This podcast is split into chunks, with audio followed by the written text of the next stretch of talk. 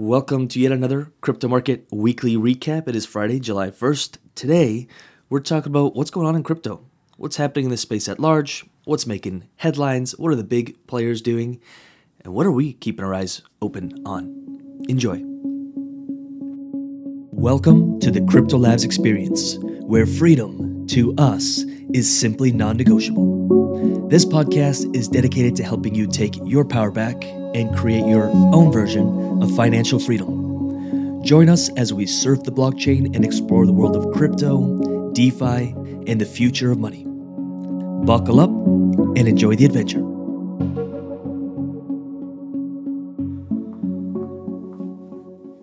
So, first of all, if you haven't listened to our recent episode on what's going on with exchanges like Voyager or Celsius or Coinbase, highly recommend you do. I won't talk about it too much in this episode because we've already mentioned it. We've, we, we talk about this a lot, and this is probably the thing we try to hammer down with clients the most is not your keys, not your coins. Not your keys, not your coins. And, you know, I've been removing myself from sort of the traditional banking system, so to speak, because I didn't like banks having custody of my dollars, and those dollars weren't really even mine to begin with. So why would I move that into a centralized exchange that now is basically doing what banks are doing, except they're not as regulated, so they're taking way more risk with it. They're lending it. They're not, you know, it's and and it's not insured. So for the few extra percent you can get from keeping your coins on a centralized exchange versus moving it to, you know, a cold storage wallet, to me it's like it's no brainer. I would rather have my coins or tokens sitting on in DeFi protocols making me yield, making me money than on a centralized exchange. Like full stop, not even a question. So listen to that episode if you do have some crypto sitting in a centralized exchange and it's worth listening to and just getting educated on.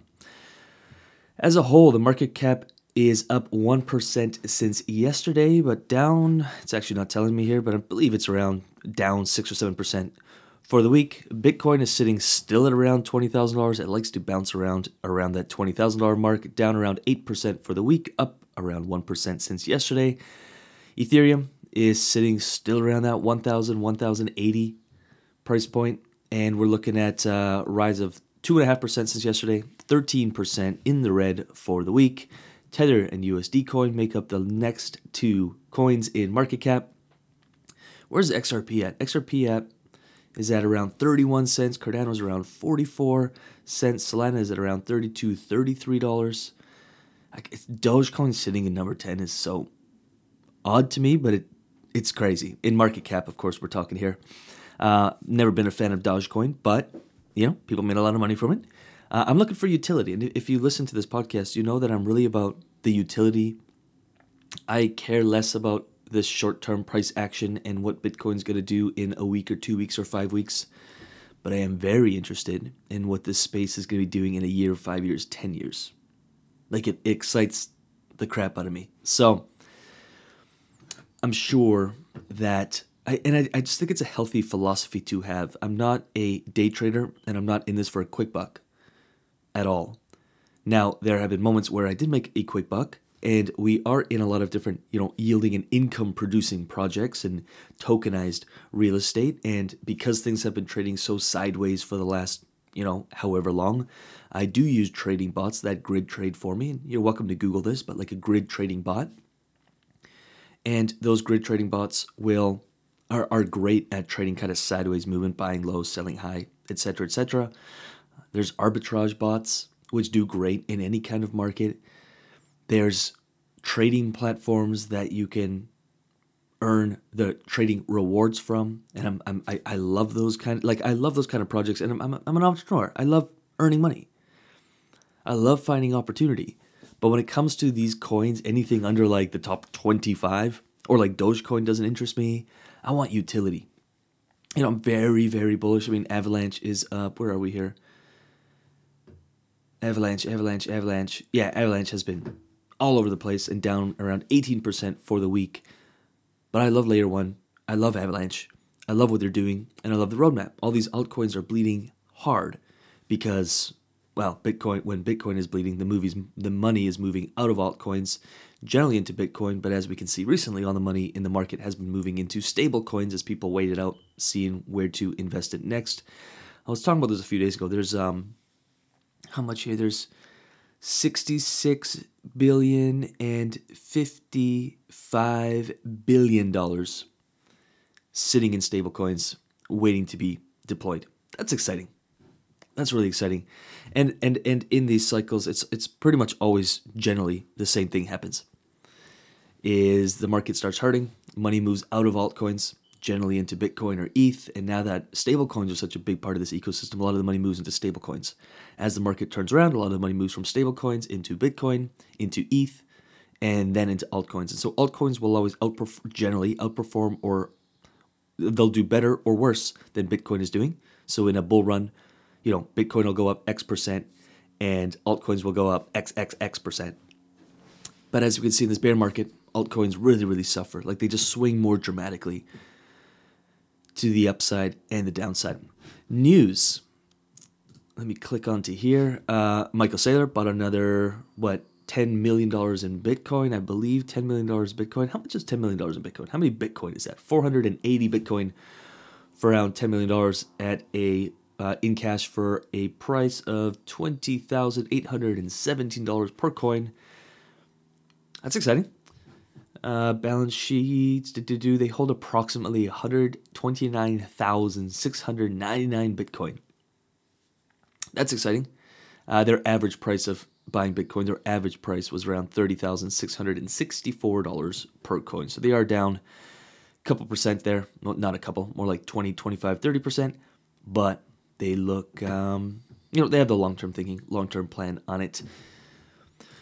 What else we got here? I had some really, really fun stuff here. I love seeing so luxury brands. There's a great article here. This is from CNN Business. Crypto is crashing, but the tech behind it could save luxury brands billions. I enjoy luxury cars. I really enjoy. I mean, I, I subscribe to so many car channels. I think in a different life, I would have had some car channel where I reviewed exotic cars or something. Like I just love them so much. I love their engineering. I love the handmadeness. That's not a word of some of these brands and just, you know, I don't know. I just always loved machines.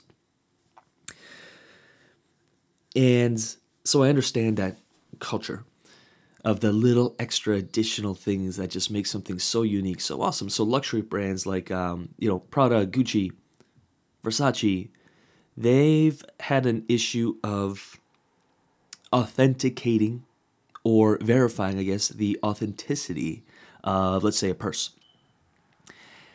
and they are investing heavily. And generally, these companies are all, you know, these brands are all, you know, quote unquote, in competition with each other. But they've all been, in a way, working together to really invest and develop and get on the blockchain to, let me pull this up here because they just said it so well. Uh, so okay, here here's the problem that they're solving. Luxury brands lost six, uh, 98 billion dollars worth of sales due to counterfeit in 2017 alone. $98 billion worth of sales in just 2017. That's crazy. And it goes on to say the losses can damage both profit and reputation, which is kind of a big deal. So they're moving on to the blockchain to and I'm going to go here. Blockchain is such a fast moving technology. Da, da, da, da. What Aura is all about is making blockchain easy for luxury brands. And what are they doing? Uh, to date, more than 20 brands are using Aura software with over 17 million products registered on the platform, says Ott. These brands are in competition in every other aspect, but they are collaborating on this technology to move this ahead faster in the most secure way. It's really traceability and trust. So, creating a digital twin for physical products like shoes or handbags Aura software compiles a ledger of information such as the material type and source, when and where it was made, and how many were published. Then the consumer gets a greater level of proof and protection by acting as a digital certificate. We're really talking about NFTs in a way of authentication uh, of authentic, uh, authentic authentication. There we go. That uses bank level encryption and is impossible to fake.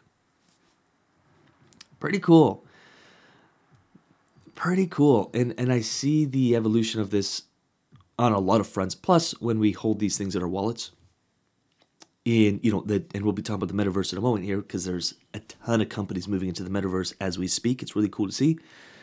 We hold them in our digital wallets, or eventually we can put them on display in our little digital assets, homes, whatever. And you know, a, a lot of these luxury items for people are a way to show what's important to them, gain status, say that hey, I've got a Rolls, I got a Ro- well, either a Rolls Royce or a Rolex. I've got a I've got a Prada handbag. I've got you know Gucci sunglasses, whatever. I've got this car, that car, and even even the most self-aware individuals, we still do this. It's like so ingrained in our DNA. And it's just another way to display the things that are important to us. And whether you know you you like that or not is irrelevant. That's what people want for the most part, and I think that's pretty cool. And so they're investing a lot of money um, and a lot of time into creating that technology. I'm just scanning through the article. I think that's pretty much. Um, yeah, the Aura is using uh, to give luxury products a unique digital ID that will help consumers ensure their product is the real deal. Pretty cool. What else we got? Uh, more than 500 companies are building the metaverse. Uh, over the course of a year, number of companies working on the metaverse grew from 200 in July 2021 to more than 500 right now, uh, according to a report on the metaverse by market researcher Newzoo. A year ago, a lot of people could plausibly say they never heard of the metaverse, but with demand for virtual living exploding thanks to the pandemic, the metaverse quickly spread as a vision for life in persistent 3D spatial worlds that were all interconnected in an online universe. This sounded strange to me when I first heard it, and it's funny because I spent a lot of time on the computer, uh, working with clients, building things, building programs, building businesses, whatever. But I don't like play computer games. I used to, like as a kid, I liked like Commander Keen or like the basic like Turtles games, whatever. But I never really played in online communities and like online chats in um, you know, hanging out with friends. Like no friends I know really play video games. Like, you know, hang out for hours on whatever, like Call of Duty or whatever. But and so I didn't really fully understand it. And so I started kind of diving into that world to understand that world more. And I started learning that there are friendships that are built over 10 year periods of time and they've never met. And there's like a video on YouTube that went viral of like the Call of Duty friends met in real life after 15 years of knowing each other on the internet. And they were like crying and hugging and it was like this they were they were like best friends. Now whether, you know, we like that or not is kind of irrelevant. Like at first I was like that's really weird. And then I was like is it?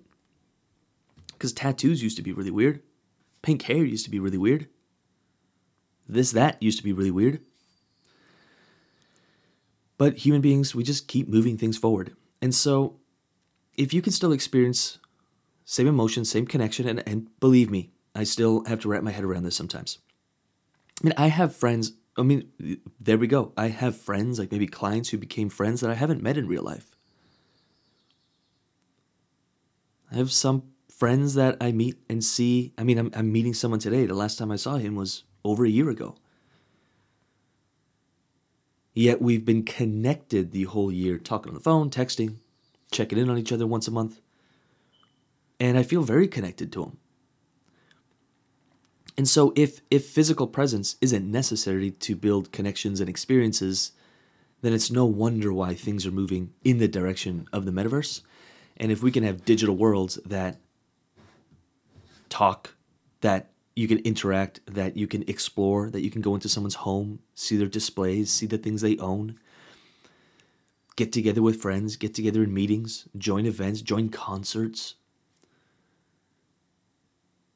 I understand it. I get it. Would I like to be there in person instead? Yeah, but that's not always doable. can't travel the world every day to be somewhere else. The metaverse is also, I, I see so much business application, even coaching. Like, oh, I obviously love the online business kind of coaching consulting space. There's so much potential for what that brings. So the metaverse is, is evolving rapidly. I have played in the metaverse on uh, what was that? Uh, Decentraland, I believe. and it's still kind of clunky, but I can go around, check things out. I know people get married in the metaverse now. I think the first one was years ago. It's becoming a little more common. Interesting, interesting stuff, but it's the world is going that way. And so we either reject that and stick to our old ways or we accept it and you know, get with the times and explore the opportunities. Doesn't mean we have to hang out in the metaverse all day, but there's people who really want to. There's people who really want to. Uh, the EU imposing stricter new crypto regulations, and I believe this one's mostly around stablecoins. I'm going to go down here. As the EU delves into DeFi, we will collaborate with policymakers to ensure there is a safe and robust system for users while making space for continued innovation in the Web3 world. That's really good news. A lot of what we're seeing in crypto right now is also obviously macroeconomic factors at play. Everything is suffering. And, you know, this is cyclical, of course. And crypto being a little more speculative is getting that brunt end of the stick. But look, like, it it absolutely will turn around. Has to. Has to. Because the innovation, the technology continues to move forward. Governments are creating regulation and policy, but they want the innovation of crypto and Web3. They've all stated that. And as long as that trend continues, then prices will catch up. More people will come into the space. More people means more money coming into the space. Mean, the market cap right now is what, 900 billion or so, just under the trillion dollar mark. That is peanuts compared to what's waiting to come into the market. So getting educated now is, I think, the best thing we can do. Uh, so, da, da, da, yeah, the EBA, the European Banking Authority, really just compliance stablecoins. Uh, for stablecoins, the new regulation states that only fully backed stablecoins will be compliant and that holders must be able to redeem the coin at a one to one ratio at any time and free of charge by the issuer. That totally makes sense. Super down for that. Um, you know, ideal mostly in USDC, which is a fully backed stablecoin redeemable one for one. USDT Tether, they are they say they are. A lot of the market is propped up by USDT. There's a lot of fear around that, but the more um, what word am I looking for? The more audits that are being done on USDT, I think things are turning out all right so far, which is good for crypto very good for crypto. And I agree. I mean, more regulation around stablecoin is a um, is a. I'm very happy about that. Very happy with that. Uh, what else here? Following MicroStrategy, El Salvador's. I always Bukele. I always. I'm always like, did I just pronounce his name right? Uh, buys another Bitcoin dip too. Skeptics chime in. Uh, El Salvador's president has also broken his recent silence on all things Bitcoin. He announced that the country has bought the latest dip, splashing out on uh, BTC80 virtual coins at a price of USD $19,000 per coin. Uh, cost the nation some $1.5 million. The president took to Twitter, the only channel here any members of the governance have ever used to announce the BTC purchases, to break the news. And he purchased this, or he posted the screenshots of multiple transactions uh, when Bitcoin dropped around the $19,000 mark. Uh, there were people who celebrated it, people who mocked it. As always, that's what happens when you make bold moves. I, for us as a company, for me as an individual, company is heavily invested in crypto, and I am as well. I have, there are there are, especially layer one projects that I'm very excited by. I don't want to give particular picks or coins because I don't think that's fair, honest, or the right thing to do ever. So I don't play that game. But I can give you my mind of sort of what we're looking at. Any projects with utility, real world utility, real world utility. I mean, I've always loved tokenized real estate. Love it. Real world utility that's utilizing blockchain technology. Any trading platforms that are you know you can you can you can we'll just say stake certain coin or you know get in as an investor and receive the fees for trading because that doesn't matter whether the market's going up or down. I love those platforms and I have money across multiple platforms earning me, you know, a daily income around that. Any coins that I'm super bullish on, they're staked, they're locked in. I am not that interested in any layer twos or any experimental projects right now because those are all just losing. I mean, those are all just crashing like crazy. Uh, Bitcoin long term, very bullish on. Continue to buy Bitcoin. I'm excited by Bitcoin. I got a plan. I got a plan to own a lot of Bitcoin. I want to someday. i am going to beat El Salvador. Half kidding. Don't have that kind of cash, but I'd like to um, continue stacking Bitcoin. Uh, I'm like a five or ten year long on Bitcoin, or longer. Who knows? And just remember, cash is a position too. I do have cash on the sidelines waiting to be deployed. I deploy in small bits, and I'm still waiting for my big, big move. I uh, haven't taken that big move yet. The last big move I took was last around June or July in the big dip, and I'm waiting right now to make big moves. And my small, incremental, dollar cost averaging moves continue to play out. I continue to experiment with new projects that have utility, and especially any income generating, yielding, anything I get returns, rewards, any projects that I'm long term bullish on. How can I stake these? How can I get more of them? That's my strategy and I continue to play it. And, you know, week by week, we'll report on what's going on in the news, what's going on in crypto. Hopefully, this was enjoyable to you. I, I really don't want to create those channels that just spread fear, whether that's fear of what's happening or fear of missing out. I just, I just don't like that. I don't enjoy it, and so I don't do it. I just want to give kind of a big picture view what's going on, what are other people doing, what's happening in the market without any emotional you know, biased towards what's going on. Like, this is what's going on. This is what's happening. This is what others are doing. This is the adoption that's happening. And although things are in the red now, you make your own decisions and choices. A lot of people invert charts, meaning when things are shooting up, the the, the candlesticks turn red. Dollar cost average out of the market. Things are too heated right now. And when things are going down, and I have a chart like this, when things are going down, it goes more and more green signaling, hey, buy. Do the opposite of what most people are doing in life, and you will, for the most part, for the, for the majority part, be right, be okay. And I have taken that rule to heart. Uh, you know, ever since kind of high school, even before high school, I always questioned the world and why are things this way? Because it seems like one big kind of scam. Like it doesn't seem like why. And I was just told because that's the way it is. Never liked that answer, and I still don't to this day. Check out all of our guest episodes too. We're doing a whole bunch of guest episodes. They're coming out over the next two or three weeks. We've had um, Ben from BTC Sessions. We talked all about Bitcoin and the Lightning Network. We've got Luke over from the UK, who's a crypto educator. Uh, we've got BitBoy coming on the show, who is a YouTube personality in the crypto space and more guests lined up as well. So stay tuned. Check out our Wednesday episodes for guests and our Monday episodes for educational content. With that said, appreciate you, and I'll see you next week.